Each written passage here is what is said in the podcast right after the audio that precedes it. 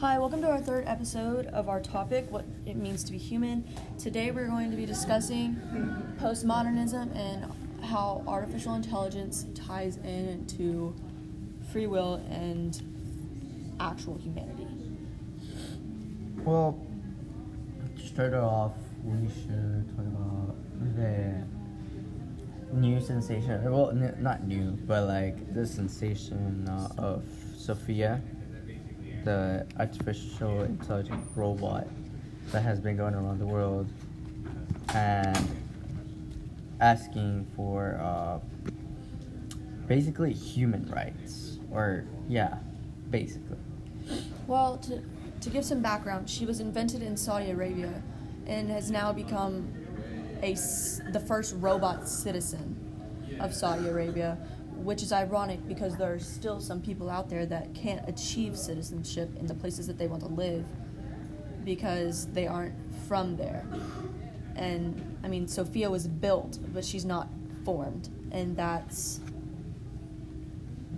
Ironic? That's not free will. That is just putting something together and throwing it out there without real feelings or any real basis for having the same amount of rights as real people do. I mean, do you guys think that this robot can actually feel by herself, like actually feel like a human and and maybe one day actually live a human life with feelings, with own thoughts and things like that? No. Why not? I mean, well, she was created, like, I mean, she's a robot. And, I, okay, so I don't think she will ever have a normal life because, in reality, she's not a human being, a normal human, human being. She's a robot, period. And it doesn't matter if... No, hold on, hold on. um, like y'all said, she... Um, She can look sad and she can also cry, but is she actually feeling those emotions? No, and I don't think um, that she can ever. It doesn't matter what they do to like change the way she was built. I don't believe that she can actually be like us, human. I agree with that because when when you're born and you get into the toddler stage, that's when you learn to feel emotion and control your emotion and actually know what you're feeling. She never had that experience. Mm-hmm. She, she's only programmed to show certain emotions without actually feeling them. Yeah. So she doesn't know what pain is, but she can show pain on her face. Yeah, because you actually develop your emotions and what kind of person you're going to be through the ages of five to seven. So I would like to tie up those ideas and say how as a way, as a toddler, like you say, you grew up, you grow up to be the person you are.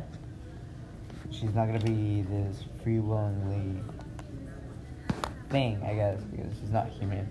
Because of uh, she didn't develop her own personality, at least not yet. And I don't think she will, because she's the combination of um, already existing personalities that have been put together in one brain. So I don't think it's her own personality, so I don't think she would have her own free will completely.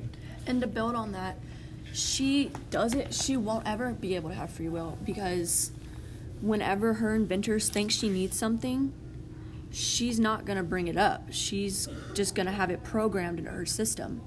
But she won't actually be able to make those decisions for herself because they're just trying to make her more human then she knows how to be. I would also like to add up how, like you said before, we feel pain. I don't think she'll completely feel pain or anything like that. Uh, I feel like pain is something more physical and emotional too, but like normal pain will be a lot more physical. I don't think she'll ever uh, have that uh, feeling of physical pain. Uh, or at least we're not that advanced in technology there for a robot to feel actual pain. Or yeah, not that we know of. the reason that she's crying and the reason that she looks sad is because she's basically being controlled. And it's not her having it, it's the people who built her and the people who um, made her the way she is. So. Yeah. And she also is pushing for a child. She wants a child of her own. And with all of the controversy with all the pregnancy rights and everything that's happening now, I don't think it's okay for her to be able to have a child, especially when there are some women out there who aren't capable of having that. And she's not even a real person. So I think in order to have a kid, you have to actually have human emotion and understand what it is like to be human, to have your own fate, to have your own control. But sh- there's no grounds for her to have that opportunity. I would say that to tie this concept of uh, artificial intelligence not having their own free will to more postmodernism, I guess it was a way for us to experiment new things, you know, and that's what uh, part of postmodernism is, like trying new things and like new experiences with uh, concepts of art, ar- architecture, and things like that, but also technology. And technology plays a big, big part of postmodernism, and that's what this is. Uh, creating new technology that maybe one day will uh, even surpass uh, human life completely, which is scary a lot if you think about it. Okay, so we're out of time for today. Thank you for listening.